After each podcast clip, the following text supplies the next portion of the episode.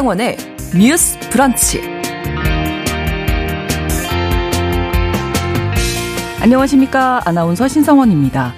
위안부 피해자들이 일본 정부를 상대로 낸 손해배상 청구 소송에서 2심 재판부가 일본 정부에 청구 금액인 2억 원씩을 배상하라고 판결했습니다. 이는 주권 국가인 일본에 다른 나라의 재판권이 면제된다는 이유로 각하 판단을 했던 1심을 뒤집고 2심에서 이 피해자들의 손을 들어준 거고요. 소송 비용도 일본 정부가 부담한다고 판단한 겁니다. 사실 이 소송에 참여한 대부분의 할머님들 고령으로 이미 세상을 떠나신 분들이 많은데요. 어제 이용수 할머님은 승소 이후에 두 손을 번쩍 들고 정말 감사하다면서 하늘에 계신 할머니들도 내가 모시고 감사드린다며 소감을 전했습니다. 오늘 뉴스픽에서는 어제 나온 위안부 피해자들의 소송 내용 그리고 그 의미를 자세히 들여다보겠습니다. 지난 여름 우리나라는 폭우로 많은 인명 피해가 발생했었죠. 미국 남부에서는 8월 초를 기준으로 폭염으로 인한 사망자가 150명 가까이 나왔고요. 유럽에서도 역시 40도를 넘는 등 기록적인 폭염이 이어졌습니다. 이렇게 기후가 변화하고 기상 이변이 계속된다면 전 세계의 곡물 생산에도 영향을 미치게 되고 이는 식량 위기뿐만 아니라 더 나아가서 식량 전쟁까지 일어날 수 있다. 이런 책이 나왔는데요. 오늘 브런치 초대석에서 기후 변화와 식량의 관계를 담은 책 여섯 번째 대멸종 시그널 식량 전쟁을 쓰신 분이십니다. 남재철 서울대 특임 교수 모시고 이야기 나눠보겠습니다. 11월 24일 금요일 신성원의 뉴스 브런치 문을 열겠습니다.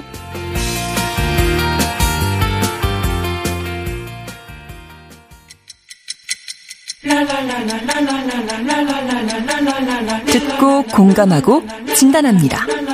우리 사회를 바라보는 새로운 시선. 신성원의 뉴스 브런치 뉴스 pick. 뉴스 브런치 청취자 여러분과 함께 소통하며 만들어 갑니다. 실시간으로 유튜브 통해서 보실 수 있고요. 여러분의 의견도 기다리고 있습니다. 짧은 문자 50원, 긴 문자 100원이 드는 sharp 9730, 우물정 9730번으로 의견 보내실 수 있고요. 또 라디오와 콩 앱으로도 많이 참여해 주시기 바랍니다. 금요일의 뉴스픽은 장윤미 변호사 그리고 한겨레 신문 박다혜 기자 두 분과 함께하겠습니다. 어서 오세요. 네 안녕하세요. 네 안녕하세요. 네첫 번째 뉴스픽입니다. 위안부 피해자들이 일본을 상대로 국내 법원에 제기한 손해배상 소송에서 이제 피해자들의 손을 들어준 거잖아요. 이 네. 내용 어제 판결이 2심인데 네. 예, 내용 좀 정리해 주시죠. 박다혜 기자님. 네, 오랜만에 좀 반가운 소식이 네네. 하나 네. 이제 나왔는데 이게 이제 그 이용수 할머니 포함 해서 이제 뭐 곽예남 할머니, 김복동 할머니 등 한 16명 정도가 이제 2016년에 사실 제기를 하신 소송이에요. 네. 근데 이게 이 2심까지 결과가 나오는 시간 동안 오랜 네, 시간이 걸렸고 네. 앞서 말씀해 주신 것처럼 사실 이용수 할머니, 이용수 할머니 지금 굉장히 고령이시거든요. 90세가 넘으셔 가지고 근데 나머지 분들이 참 다 돌아가신 상황이라서 너무 안타깝지만 그래도 또 어쨌든 반가운 판결이 음. 나왔다는 데서 좀 의미가 있는 것 같습니다. 네. 그래서 어제 그 서울고법, 서울고등법원에서 이제 낸 판결이고요. 이게 2심인데 그 핵심이 뭐냐? 그러면 일본 정부를 상대로 낸이 네. 위안부에 대해서 이제 손해배상 소송, 그러니까 손해 원고 그러니까 청구 금액도 너무 전부 인정하니까 일본 정부가 그 금액도 부담을 하고 네. 그다음에 이 위안부 피해자분들이 이제 국내 법원에 제기한 그 소송 금액 그 소송 금액도 일본 정부가 부담을 하고 이분들이 그 1, 1인당 2억 원씩 배상을 하라고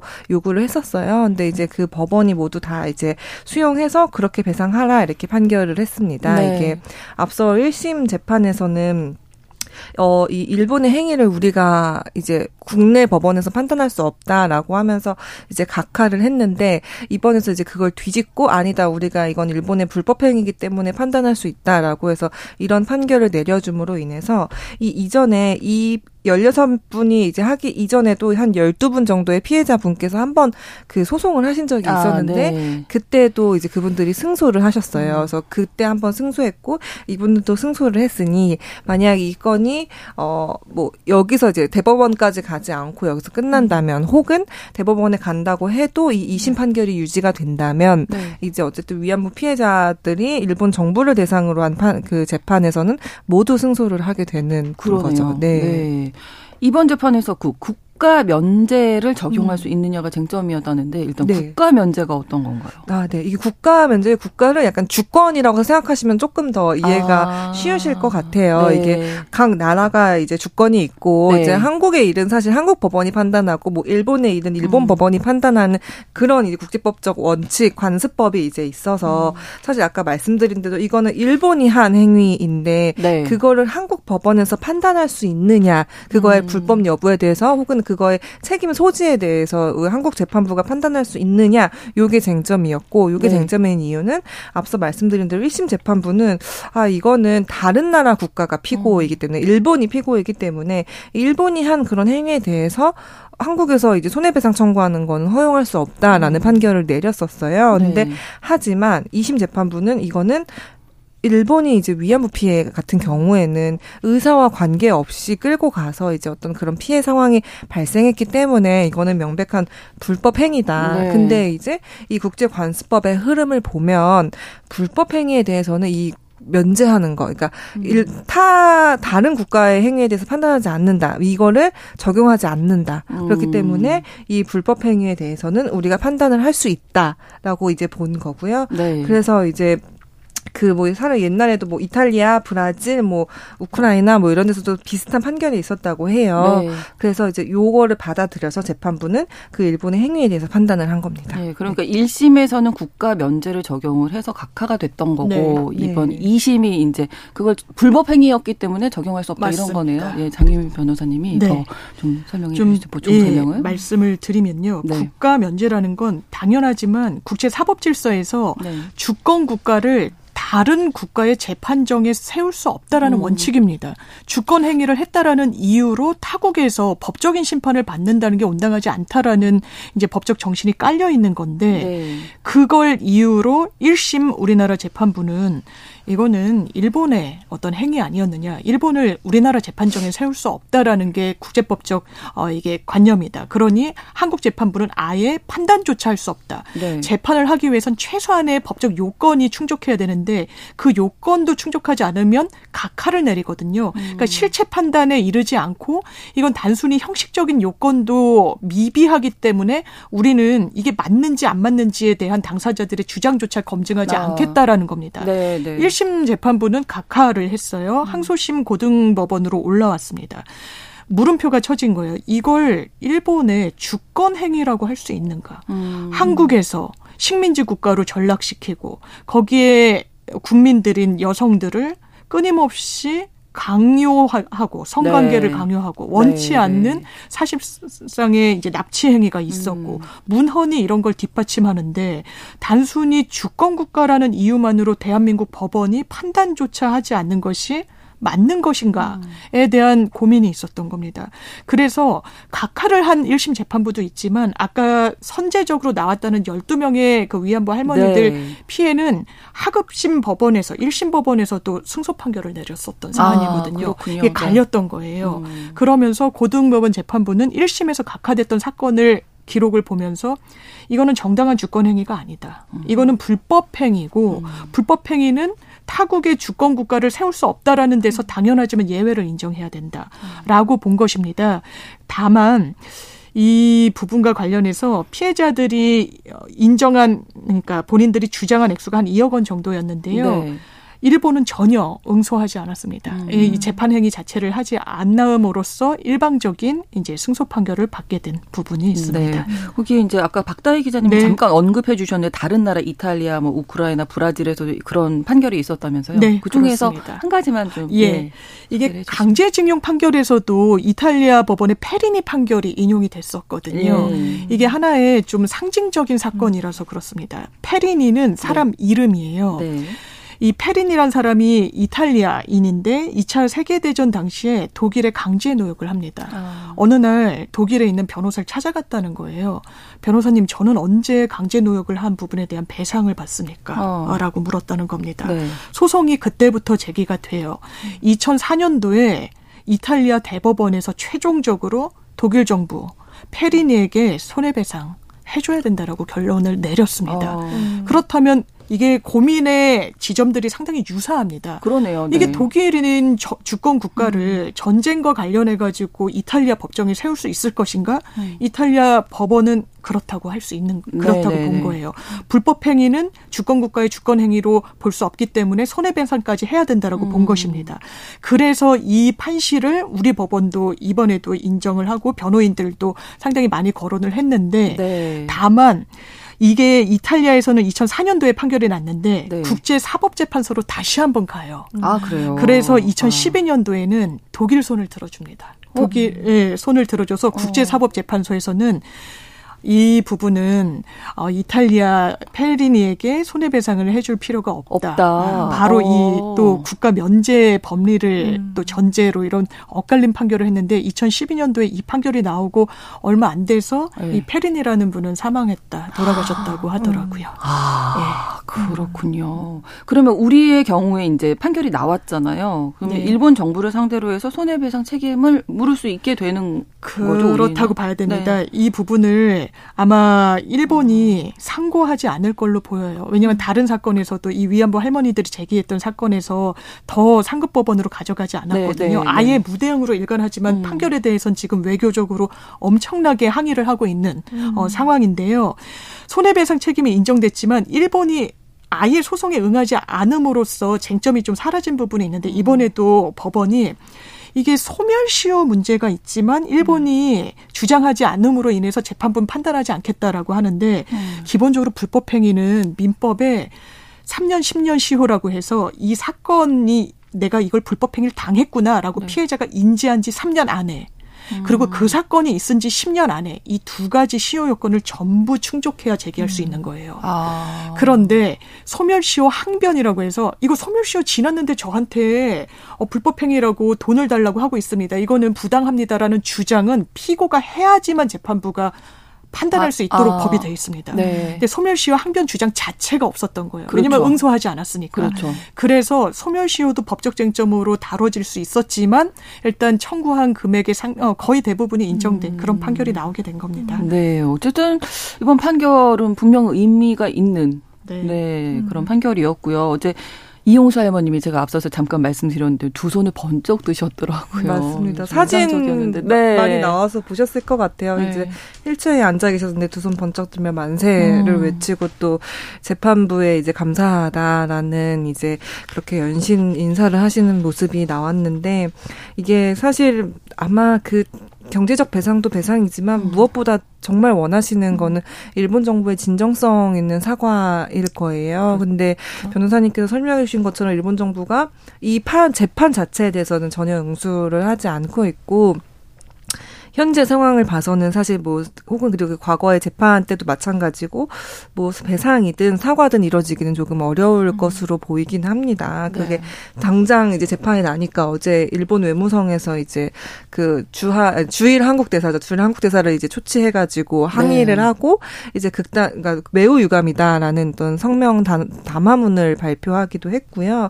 그리고 이게 지금 사실 한일 외교 관계가 어 아마 한일 외교 관계도 영향을 영향을 많이 미칠 텐데 이제 현 정부가 사실은 굉장히 많은 부분에 있어서 일본 정부에 많은 양보를 한 부분들이 있거든요. 네. 그게 그 아마 기억하시는데 그 강제동원 판결에 있어서도 저희가 여기서 몇번 음. 다루긴 했는데 그거를 이제 일본 정부가 직접 배상하는 게 아니라 한국에서 이제 제3자 그렇죠. 변제하는 방식으로 변제를 해주겠다라고까지 사실 한국 정부가 되게 이제 조금 한 발 이제 물러난 상태였는데 사실 그거는 피해자분들이 현재 우리는 그 변제 받지 않을 거고 음. 정부가 이거를 하겠다고 공탁금을 법원에 이미 냈거든요. 음. 근데 법원이 받지 않겠다고 불수리 결정을 내렸어요. 왜냐면은 네.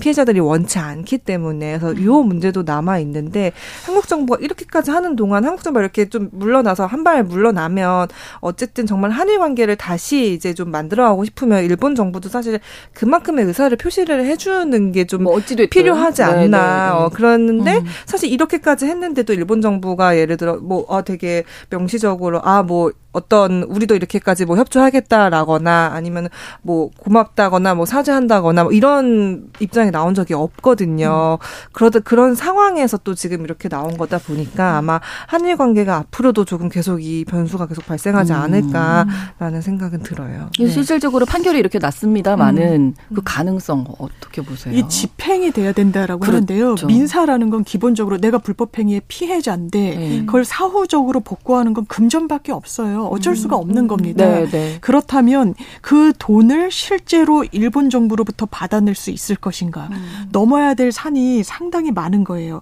지금 강제징용 판결에서도 미쓰비시가 피고였기 때문에요. 네.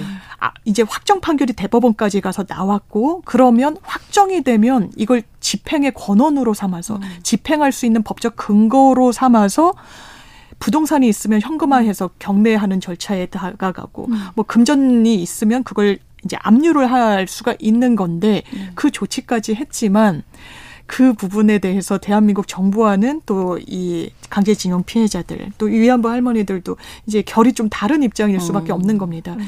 지금 법원에서 왜 정부에서 공탁하겠다는 공탁금조차 받지 않느냐면요. 법이 그렇게 돼 있어서 그래요. 우리나라 민법에 네. 제3자 변제라는 항목이 별도의 제목의 항목이 있는데 네. 거기에 보면 당연히 내가 갚아야 될 돈을 음. 다른 사람이 갚아주는 게 통상의 경우 보통의 경우는 좋죠. 음. 그렇지만 그렇지 않은 경우도 있기 때문에 음. 이 채권자 그러니까 강제징용 피해자들의 동의가 있어야 음. 제3자가 변제할 수 있다라고 돼 있습니다. 법문이. 아, 그렇군요. 그래서 네. 법원이 근거 없이 하는 건 아니고 네. 어, 이렇게 돼 있는데 받을 수 없다. 어, 동의 받았나요? 네. 어, 동의는 물음표. 이러면 음. 받을 수가 없는 음. 국면이라서 동일한 전개가 펼쳐질 것 같아요. 예. 음, 그렇습니다. 예. 뭐 판결은 좀 반가운 판결이긴 했는데 네. 실질적으로 어떻게 되느냐는 좀 지켜봐야 할 문제인 것 같고요. 또 위안부 피해자들 관련해서 논란이 되는 사건이 하나 있어서 이야기 나눠볼 텐데 네. 한 대학 교수가 음. 자발적으로 위안부가 됐다 이런 취지의 음. 발언을 했는데 이게 어떤 상황에서 나온 건가요? 네, 그 경희대 한 철학과 교수가 이제 수업 중에 한 발언이고요. 말씀해주신 대로 뭐 위안부는 자발적 매춘이다라는 발언을 실제로 했어요. 그래서 그래서 학생들도 굉장히 항의를 많이 했고 음. 이게 좀 공론화가 되면서 최근에 지난주에요. 지난 지난주에 이제 이용수 할머니가 경찰에 해당 교수를 처벌해 달라라는 그런 자필로 이제 직접 쓰셔 가지고 네. 그런 진술서까지 제출을 하신 상황이거든요. 그래서 이제 어 서민 민생 대책 위원회라는 이제 시민 단체에서 그 최그 담당 교수를 허위 사실 유포에 의한 명예훼손 혐의로 일단 고발을 한 상태이기도 하고요. 네. 그래서 이제 계속해서 이 교, 교수님께서 자기가 이제 전공 수업에서 그 위안부 사례를 들면서 이건 다 자발적이고 그렇기 때문에 뭐 성매매 여성을 위할 필요가 없다. 이제 이런 발언을 지속적으로 음. 하고 이제 위안부 강제동원 자체를 이제 부정하려는 취지의 발언을 계속 했다 보니까 이제 특히 이용수 할머니께서는 진술서에 이거는 말도 안 되는 거짓말이다. 그리고 이 피해자들을 모욕하는 명예훼손 행위다. 그래서 꼭 강력하게 처벌을 해달라라고 네. 이제 말씀을 좀 하셨고, 어, 사실 그 논란이 좀 되면서 해당 교수가 어, 내 발언을 철회하겠다라고 처음엔 밝혔어요. 근데 이제 조금 시간이 지나고 한 9월에 다시 학교 안에서 이제 입장문을 내고 내가 사실 수업에서 실제 한 발언과 보도된 발언은 내용도 다르고 취지도 다르다 이렇게 좀 주장을 했어요. 네. 그래서 어 나는 그렇게 공개적으로 막 그렇게 어 그러니까 위안부가 이제 매춘을 했다는 주장을 음. 저는 한 적이 없다. 네. 근데 이제 어떤 그 속아서 이제 그렇게 간 것과 강제로 납치된 것은 분명히 다르다라는 이제 그 말을 했는데 그 발언 자체도 이제 또 적절성에 대해서 저희가 따져볼 네. 필요가 있겠죠. 네. 근데 네. 그래서 일단 아마 경찰 수사는 그렇게 진행이 될것 음. 같고요. 그 다음에 이제 사실 경희대 학교 차원에서도 이제 학내에서 워낙 문제가 많이 제기가 되다 보니까 일단 그 해당 교수 징계 안건을 인사위원회에 회부를 음. 한 상태예요. 그래서 네.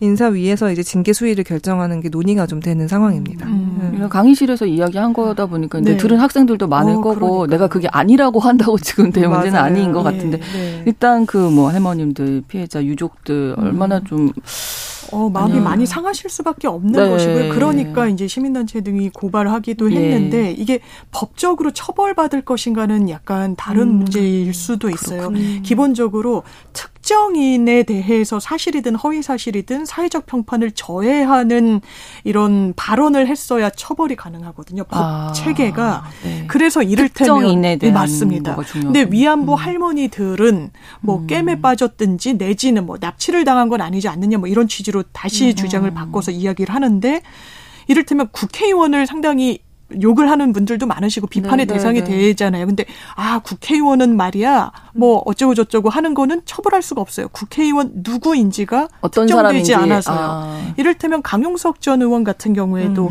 예 이른바 아나운서 비하 발언했지만 네. 문제가 나왔던 것도 예. 같은 맥락이었습니다. 음. 어, 특정인이 아닌 직업군을 명예훼손의 음. 대상으로 삼았을 때는 처벌할 수 없고 음. 아. 이를테면 뭐 어, 5월 항쟁을 대단히 모욕한다. 이런 건 특별법으로 이 아, 하나의 추상적인 네. 단위를 모욕할 때 처벌하는 규정을 별도로 가져야지 예, 아. 형사적인 접근이 가능해서요. 네. 이 부분 일반적으로는 맞습니다. 특정인이 아닐 경우에는 음. 법적 처벌은 아니고. 예. 예. 근데 대단히 부적절하니까 아마 징계를 면하기는 음, 어려 보입니다. 어렵겠죠. 그렇습니다. 네, 네. 모처럼 좀 판결은 네. 좀 예. 반가운 네, 판결이 나왔는데 현실적으로 어떻게 처리가 될지 일본 정부가 좀 응수를 해주면 음, 좋겠어요. 그러게요. 네. 네. 아무 대응이 없어서 네. 네. 그좀 전향적으로 사실 음. 저희가 늘 비교하는 게 이제 2차 세계 대전 이후에 독일의 대응과 그렇죠. 일본의 대응을 많이 비교를 하잖아요. 네. 그래서 또 어쨌든 일본도 선진국이니까 또 전향적인 좀 입장을 내는 방안도 음. 또 고려를 해줄 수 있지 않을까. 그럼 좋겠네요. 저 이제 그 옛날에 저도 막 나눔의 침대 이런 데 좀 취재도 가고 그랬 그랬는데 할머니들이 네. 정말 많이 해마다 진짜 많이 돌아가셔서 정말 많이 안 남아 계시. 그 한 분 한 분의 그 네. 뭐 17살, 16살 때부터의 그 네. 인생을 생각을 해 보면 네. 네. 네. 사실 이 판결도 진짜 조금 더 일찍 나왔으면 좋았겠다라는 음. 생각도 드는데 아무튼 꼭 그래도 네. 하늘에 계신 할머니라도 좀 기뻐할 수 있는 그런 반응이 나오면 좋겠습니다. 네. 첫 번째 뉴스픽 마무리하고요. 두 번째 뉴스픽으로 넘어가 보겠습니다. 정말 어, 안타까운 뉴스인데요. 최근에 이른 아침에 80대 운전자가 횡단보도를 건너던 보행자 3명을 숨지게 하는 사고가 발생했는데 이 사건 경위부터 좀 알려주실까? 지난 수요일 22일에 발생했더라고요. 네. 그 춘천에서 발생을 한 음. 사고고요. 네. 안타까운 네. 상황이긴 합니다. 그 80대 운전자 분이셨고 횡단보도를 건너던 이제 보행자 3명을 이제 사고로 음. 이제 숨지게 하는 사고가 발생을 했는데 사실 네. 횡단보도였고 심지어 그리고 또 초록불이었기 때문에 아. 보행자분들 입장에서는 정말 갑작스럽게 사실 그렇죠. 발생한 거고 실제로 숨진 분들도 계시고요. 일단 그 운전자분이 이제 고령이시다 보니까 이제 이분이 일단 뭐 음주라거나 뭐 이런 상태는 아니었던 음. 것 같고 일단 아직까지 경찰 판단에는요. 근데 네. 다만 이제 운전자분이 진술하신 걸로 봐서는 아 그 보행자들을 보지 못했다. 그리고 이때가 시각이 어 새벽 6시 45분이에요. 그래서 아. 겨울이니까 약간 어둑한 그렇죠. 것도 분명히 네네. 네. 있었겠죠. 그리고 이분들도 이제 새벽 기도를 다녀오시는 길이었다고 음. 하고 아. 그래서 약간 그냥 제 생각엔 어떤 시간상의 약간 어두 어둑한 음. 그런 부분과 겹쳐서 좀 보지 못하신 거 아닐까라는 좀 추측이 됩니다. 네.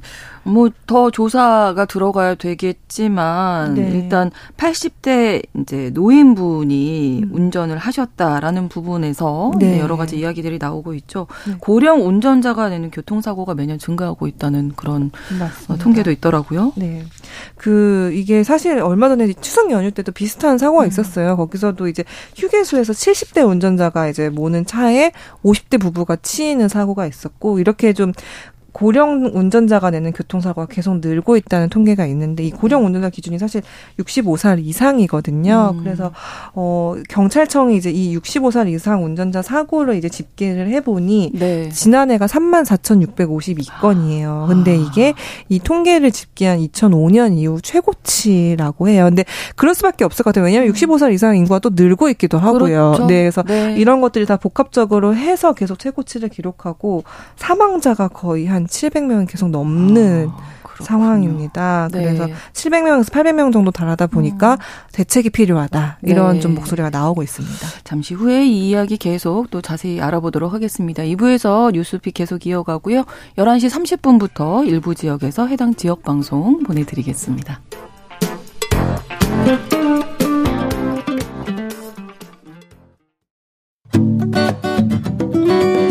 여러분은 지금 KBS 1라디오 신성원의 뉴스 브런치를 함께하고 계십니다. 작년 2022년 65세 이상 노인 운전자가 낸 사고가 3만 4천 건이 넘네요. 네. 네. 좀 증가세인 것이 이제 좀 우리가 주의해서 봐야 할 부분인 거죠. 네.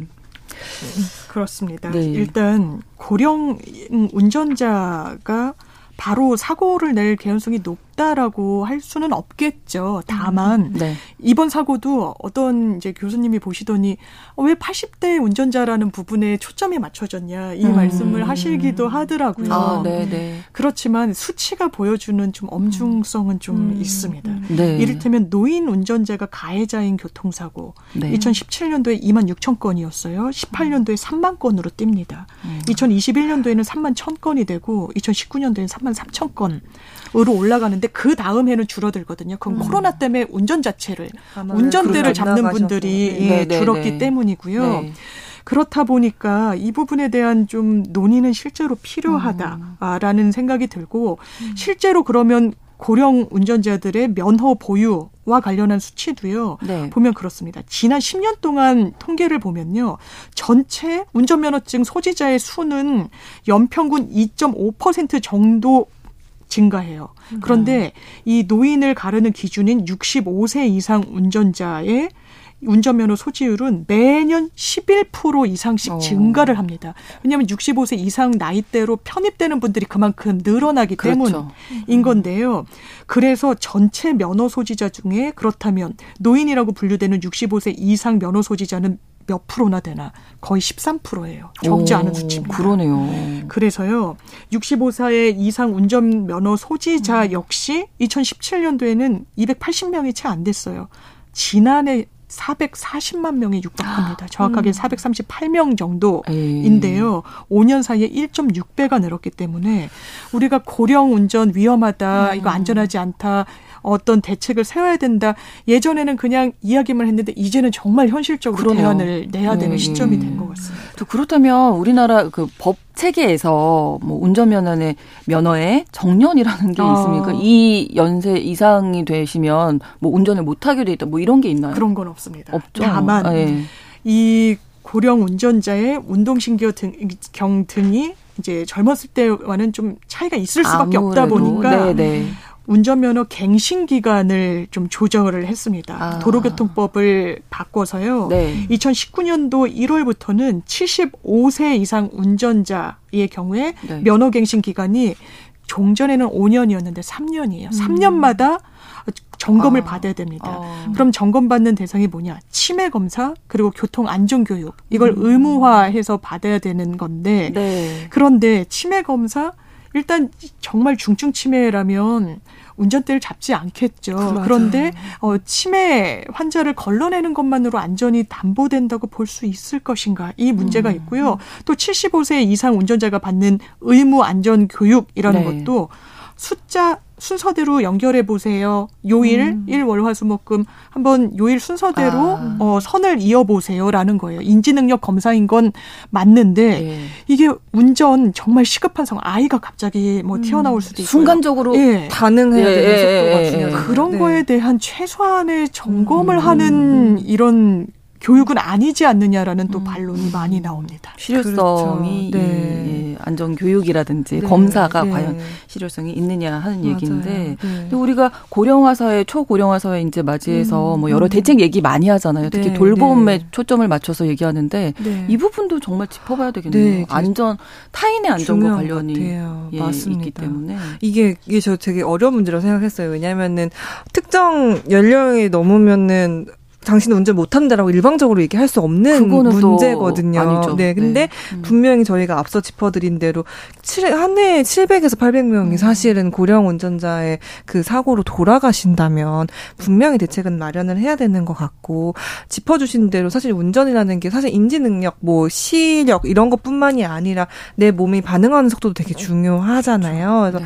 그 지난 3월에도 전북 순창군에서 사고가 한 번 있었는데 네. 그 그러신 거예요. 원래 브레이크를 밟아야 되는데 엑셀을 밟으셔가지고 아, 네. 그래서 너무 사고가 탁 난 거예요. 그러니까 아. 그러고 싶어서 그러신 게 아, 아닐 그렇죠. 거잖아요, 사실. 네, 네, 네. 근데 그래서 그런 것들을 좀 고려하면 음. 우리가 예를 들어 매년 뭔가 그, 이, 뭐니까 조작 능력, 조작 네, 능력까지 네, 네, 해서 하는 그런 훈련 같은 것도 필요하지 음. 않을까라는 생각이 들고 또 하나는 이 지금 일단 전국 지자체에서는 고령 운전자가 운전 면허증을 반납하면 뭐 일부 이제 인센티브 같은 걸 지급을 해주는 정책이 있어요. 네. 이게 2018년에 부산에서 처음 시작을 해서 2020년에 전국으로 확산을 했는데 네. 예를 들어 뭐 서울시는 이제 반납하면은 뭐 10만 원짜리 선불 카드를 주고 음. 다른 데서도 뭐 지역사랑 상 상품권 뭐 10만 원어치 이런 거를 좀 이제 주고 있고 또 하나는 뭐 구례 순천 특히 이렇게 좀 어르신들 많이 사는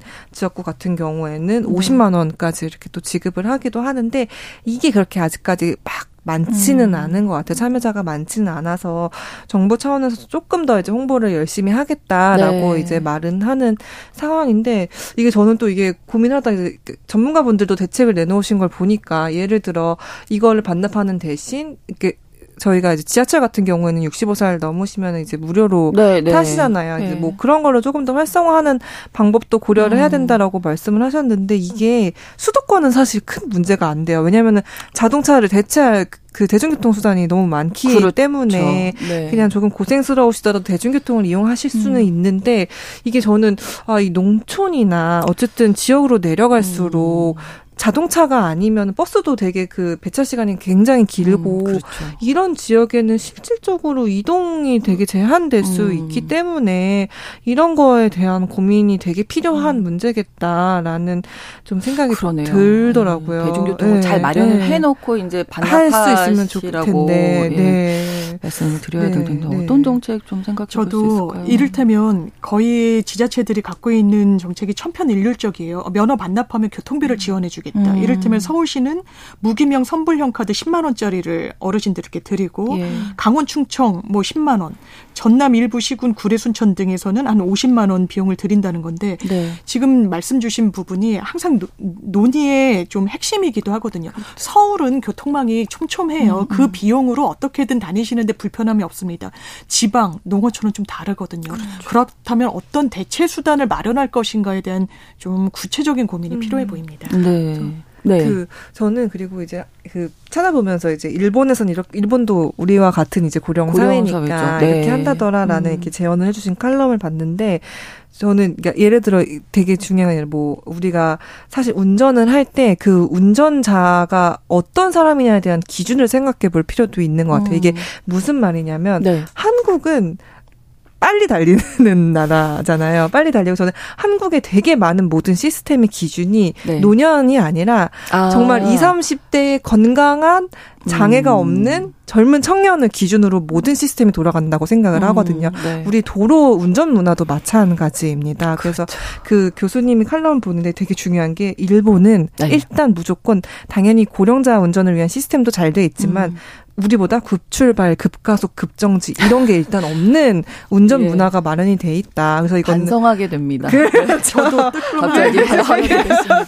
그래서 네. 이게 이게 어그 노인분들이 잘하셔야지 여기서 끝날 게 그러, 아니라 모든 그렇죠. 운전자들이 사실 저는 음. 고민해볼 문제라고 생각을 해요. 음. 그리고 사실 정부도 무조건 어 면허증 반납하면 저희가 얼마 드릴게요뿐만이 아니라 음. 그 운전할 때 예를 들어 뭐 시, 그 저희 왜 도로 가면 이제 분홍색이나 초록색 선 아, 생기면서 훨씬 편해졌잖아요 네, 운전이 그런 것처럼 가세요 이렇게 안내 네 뭔가 이 네. 시인성을 네. 높여주는 음. 거를 고민을 한다든지 뭐 간판의 글씨도 예를 들어 글씨 크기를 조금 더 키운다든지 그렇죠. 이런 것도 지자체에서 어. 좀 고민을 해볼 수가 있겠죠 네. 그리고 아까 말씀드린 대로 이 사실 우리의 운전 면허가 이렇게 전체적인 문화가 네, 빨리 달리는 게 맞느냐 네. 빨리 빨리 운전 속도를 좀 줄이는 맞습니다. 것만 해도 전체적인 그 교통사고 많이 줄일 수 있다고 하니까 그래서 저는 이 한국 사회의 표준이 음. 너무 좁혀서 특정 음. 이 모델로만 돼 있다고 생각을 해서 여러 네. 분야에서요. 그래서 네. 운전도 마찬가지로 이 여러 연령층이 굉장히 다양한 조건에서 음. 그리고 사실 장애인 분들 운전도 마찬가지고요. 그렇죠. 그래서 그렇게 운전할 수 있다는 거를 인지를 우리가 하고 살아가는 게 되게 음. 중요하다는 생각이 듭니다. 그렇습니다. 네. 촘촘한 정책 네. 어, 필요한 부분인 것 같습니다. 오늘 뉴스픽 어, 장윤미 변호사, 한겨레 신문 박다혜 기자 두 분과 이야기 나눴습니다. 고맙습니다. 감사합니다. 감사합니다.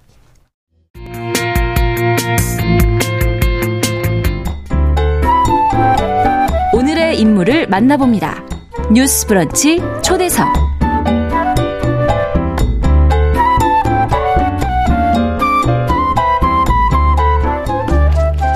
네, 최근 들어서 기후 위기, 기후 변화를 정말 많이 체감하게 되고요. 이런 상황이 계속된다면 전 세계 곡물 생산에 영향을 줄 수 있고 이는 결국에 식량 위기, 더 나아가서는 식량 전쟁으로도 이어질 수 있다. 이런 경고를 담은 책이 나왔습니다. 여섯 번째 대멸종 시그널 식량 전쟁을 펴내신 서울대학교 농업생명과학대학 남재철 특임 교수님 오늘 브런치 초대석에 모셨습니다. 나왔습니다. 어서 오십시오. 예, 반갑습니다. 예, 자, 오늘도 뭐 최근 며칠 동안에는 사실 좀 어우 뭐 덥다 11월인데 근데 갑자기 추워졌어요. 음. 예. 이런 날씨 얘기를 아무래도 좀 많이 하게 되거든요. 그렇죠. 예, 그러면 예. 날씨 기후는 다른 예, 거죠? 완전히 다릅니다. 예, 예. 예, 날씨는 우리가 매일 생활하면서 경험하는 게 날씨. 네. 비가 오거나 바람이 그렇죠. 고 이거는 변해야 되는 거예요. 네, 계속 네, 그러면 돼. 근데 기후는 어떤 지역에 오랜 기간 동안에 날씨의 평균을 기후라고 합니다. 열대 기후, 아열대 기후, 온대 기후 이건 변하지 않는 게 아. 정상인데 아. 최근에 이게 변하는 겁니다. 저 어릴 때는 음. 우리나라는 온대 기후다. 지금 지금 그렇죠. 어. 네, 근데 온대 아니지 않나요? 지금 이제 약간 아열대로 가고 있지 않나요? 예, 그 예. 얘기를 많이 하죠. 예, 뭐 전 기상청장님이셨기 때문에 음. 기후가 변화하고 있다라는 부분은 많이 공감. 그럼요. 하실 것 예, 같습니다. 예. 네. 정말 어렵습니다. 왜냐하면 우리가 음. 한 번도 경험해 보지 못한 네. 폭염, 그다음에 그 호우, 뭐 극한 호우, 집중호우 네, 이렇게 네. 하는 거는 거의 100년 만에 한 번씩 나이 들게 네. 뉴스에 보면 매년 나오거든요. 예, 예. 그러니까 어쩌면 매년 기록이 경신되고 있다는 거예요. 아. 그거는 기후변화의 원인이라고 이렇게 보고 있고요. 우리가 네. 금년만 해도 집중호우로 인해서 예천의 산사태가 많이 돌아가시고 그렇죠. 또 오송의 그 지하차도 얼마나 많이 그렇습니다. 이런 일들이 음. 한두 번이 아니고요. 전 세계적으로 봐도 유럽의 폭염, 그다음에 미국의 산불, 캐나다 산불 이런 것들이 바로 기후 변화에 따른 기, 기상 재해로 부터 네. 시작한 겁니다. 네, 그러니까 기후가 변화하면서 기상 이변이 생긴다. 예, 이렇게 볼 수 있겠네요. 예, 그렇죠. 네.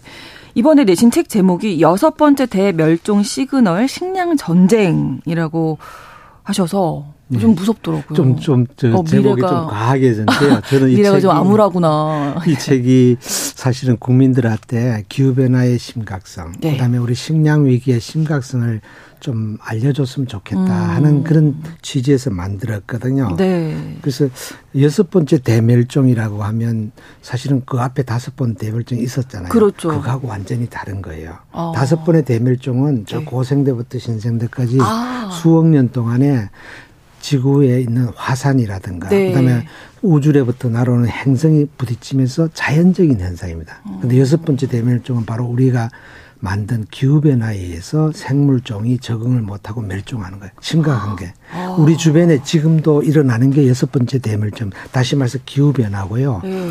그 시그널이, 네. 징조가 식량 위기에서 온다. 해서 아. 어, 여섯 번째 대멸종 시그널 식량 전쟁 이렇게 이름을 붙였습니다. 예. 그래서 기후 변화와 식량 위기로 포착한 파국의 신호들. 예. 그 밑에 제목 밑에. 예, 우리가 지금 저 인간이 아. 먹 사는 데 있어서 가장 중요한 게 사실 물, 식량, 에너지거든요. 맞습니다. 이 세 가지가 없으면 안 되기 때문에 근데 식량은 사실 하루아침에 마음대로 공장에서 찍어내서 생산할 수가 없습니다. 그렇죠. 반드시 기후가 뒤따라 줘야 되기 때문에. 근데 지금 기후 변화는 식량 생산을 더 나쁘게 만들어서 식량 생산이 줄어들고 네. 또 인구는 계속 늘어납니다. 음. 아프리카 통해서 그러니까 결국 어떤 지역에는 식량이 부족하니까 네. 그 지역 사람들은 굶을 수 없잖아요. 그렇죠. 뺏어 와야 되면 전쟁이 일어날 거죠. 이게 식량 전쟁이, 전쟁이, 일어날 수가 있다. 어.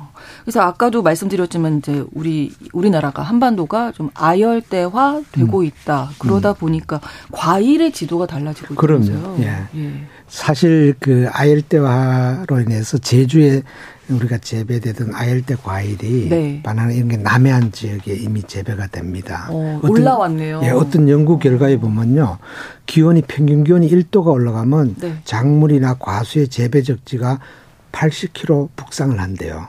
그렇게 지금 1.8도가 올라가지고 거의 2도가 돼서 150km가 북상, 북상된 거예요. 그래서 대구에 유명하던 사과가 이제 평창이나 이 강원도 쪽에 재배가 아, 되고. 그렇군요. 그러니까 우리가 거기에 대한 대비를 해야 되는 거죠. 어, 이렇게 기후변화 계속되면 그 농업 부분에 뭐 많은 영향을 아, 주겠네요. 그럼요. 그러면. 농업은 절대적으로 기후 의존성이 강한 산업입니다. 그래서 네.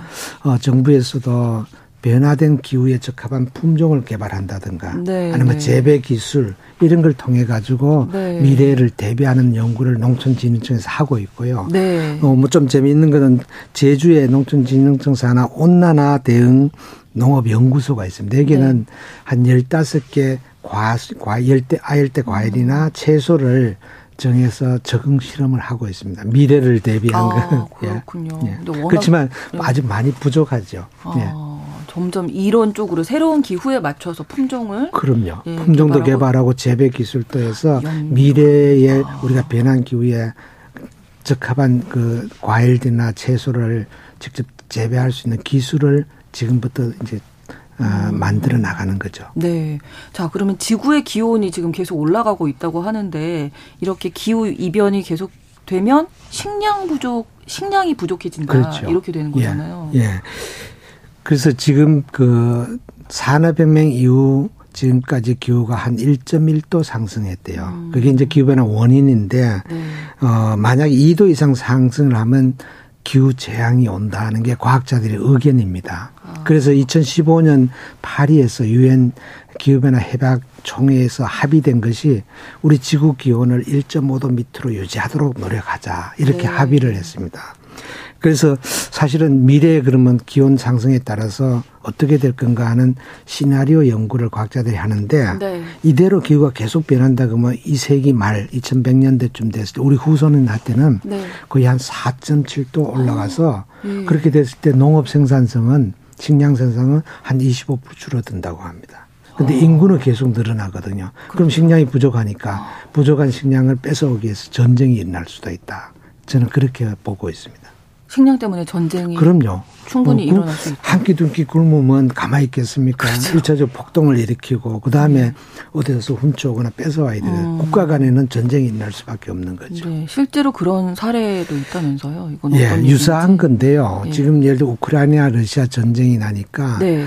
그두 나라는 국제적으로 식량 수출국이에요. 그렇죠. 근데 그게 딱 전에 막히니까 수입국에서 난리가 난 거예요. 국제 곡물 가격이 올라가고. 그래서 아. agflation이라는 아, 게 네, 네, 각국의 네. 음식물 물가가 올라가는 거예요. 우리도 경험했습니다. 맞아요. 우리나라도 지금 마트나 이런 데 가서 보면 작년 재작년 우크라이나 전쟁하고 그다음에 음. 코로나 19 팬데믹 이런 기후변화 이런 걸로 해서 물가가 올라간 걸 많이 느낄 겁니다. 아, 장바구니 물가가 맞습니다. 특히 그게 어. 바로 기후변화 영향이고 전쟁 수준에 가고 있다 이렇게 보고 음. 있습니다. 어, 심각한데요. 심각합니다. 예.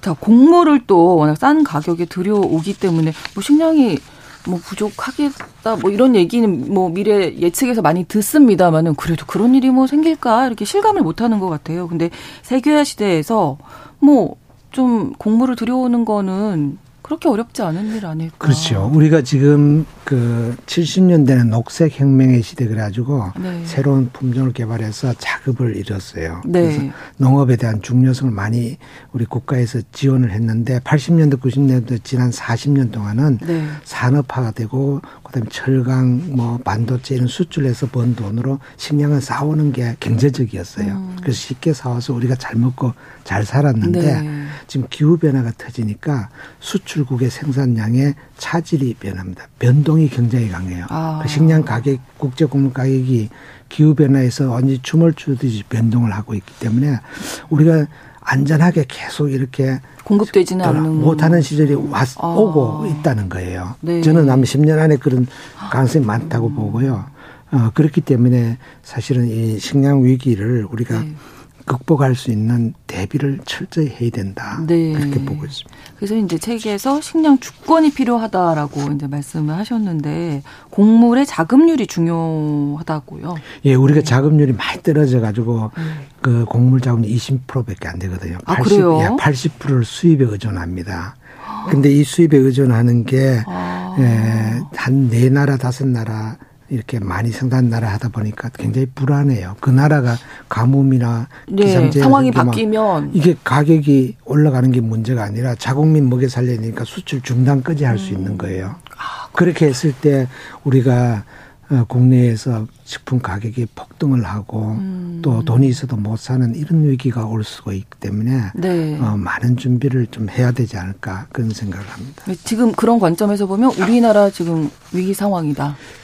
현재 우리가 위기를 못 느끼는 게 위기라고 저는 생각해요. 국민들이 마트에 네. 가면 엄청나잖아요. 네. 엄청나지만 여러분 자세히 보면 또 원산지가 국산 거의 없지 않습니까? 그렇죠. 예, 이게 심각한 거거든요. 예. 그래서 우리나라 곡물 식량 위기는요, 우리 모든 사람이 굶는 게 아닙니다. 네. 대부분의 사람들은 좀 비싸져도 사 먹지만 소위 소위 그 소득 하위 계층 한 5% 6% 300만 명 정도는요 엔겔 지수가 높다 그래요. 음. 소득의 대부분은 음식을 사는데 네. 음식 가격이 폭등하면 결국은 그 사람들이 한두 끼 굶잖아요. 이만 이 사람들이 네. 폭동을 일으킬 수 있는 게 우리나라의 미래 식량 위기입니다. 아. 거기에 대비를 하셔야 돼요. 아. 사실은 먹는 게 정말 중요한 거니까요. 그럼요. 먹지 네. 않고는 살아갈 수가 없기 때문에. 그렇죠. 예. 그래서 저 당장 내가 굶은 상태면 옆집에 잘 먹고 사는데 가만히 있을 수 없잖아요. 훔쳐오든가 아니면 뺏어와야 돼. 이런 게 사람들 간에 그렇지만 국가 간에도 있을 수가 있어요. 왜냐하면 네. 자국민 우선이거든요. 음. 식량 가격이 폭등하고 수량이 줄어들면 자국민을 우선적으로 먹기 위해서 수출을 중단한 나라가 지금도 많이 나옵니다. 그러면 돈이 있더라도 우리나라는 못 네. 사겠잖아요. 그렇기 때문에 그렇죠. 기본적으로 식량 자급률, 곡물 자급률을 음. 어느 정도 안정한 수준까지 그걸 네. 우리가 식량 안보라고 합니다. 식량 안보. 아, 예. 예. 식량 문제를 안보 개념에 달해야 될 네, 시대가 네. 왔다. 전쟁까지 얘기 말씀하시니까요. 아, 안보라는 거는 국방이나 외교 같이 음. 돈으로 계산하는 경제적인 게 아니거든요. 네. 이거는 무조건 우리가 어느 수준까지는 유지를 해야 된다는 게 음. 식량 안보입니다. 그렇군요.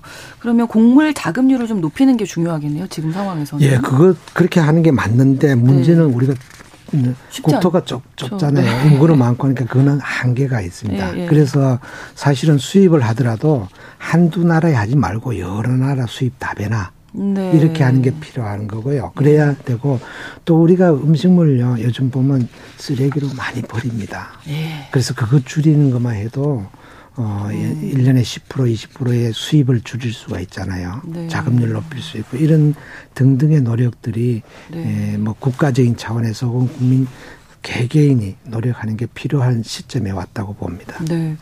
정말 우리가 이제 달라져야 되겠구나. 그럼요. 오늘 말씀 들으니까 그런 생각 많이 드는데 일단 뭐 탄소 중립, 탄소 배출 줄일 수 있는 이런 개개인이 좀 할 수 있는 것들은 어떤 게 있을까요? 예, 우선 정부에서는 다행히 탄소 중립 기본 법을 만들어서 예. 정책적으로 추진하고 있고요. 우리 개개인은 사실은 탄소 중립이랑 온실가스 배출을 줄이는 거잖아요. 네. 그러기 위해서 우리가 대중교통을 이용한다든가 네. 혹은 집에서 전기나 뭐 에너지나 이런 걸 좀 절약을 음. 한다든가 또 음식물 쓰레기를 줄인다는 이런 노력들 또 더 나아가서는 뭐 빨대를 플라스틱 빨대 네. 생산 나 그다음 종이컵 이런 것 줄 이게 다 생산 과정에서 에너지를 쓰는 거거든요. 그렇죠. 어, 그래서 이런 걸 줄이면 별거 아닌 것 같지만 그게 내가 음. 실천하고 그다음에 내 주변이 실천하고 가족이나 우리 사회가 다 실천을 한다 그러면 그 굉장히 큰 효과가 있을 거라고 생각합니다. 그래서 지금 당장 네. 기후 행동이라고 합니다. 기후, 기후 행동. 기후 네. 행동에 실천을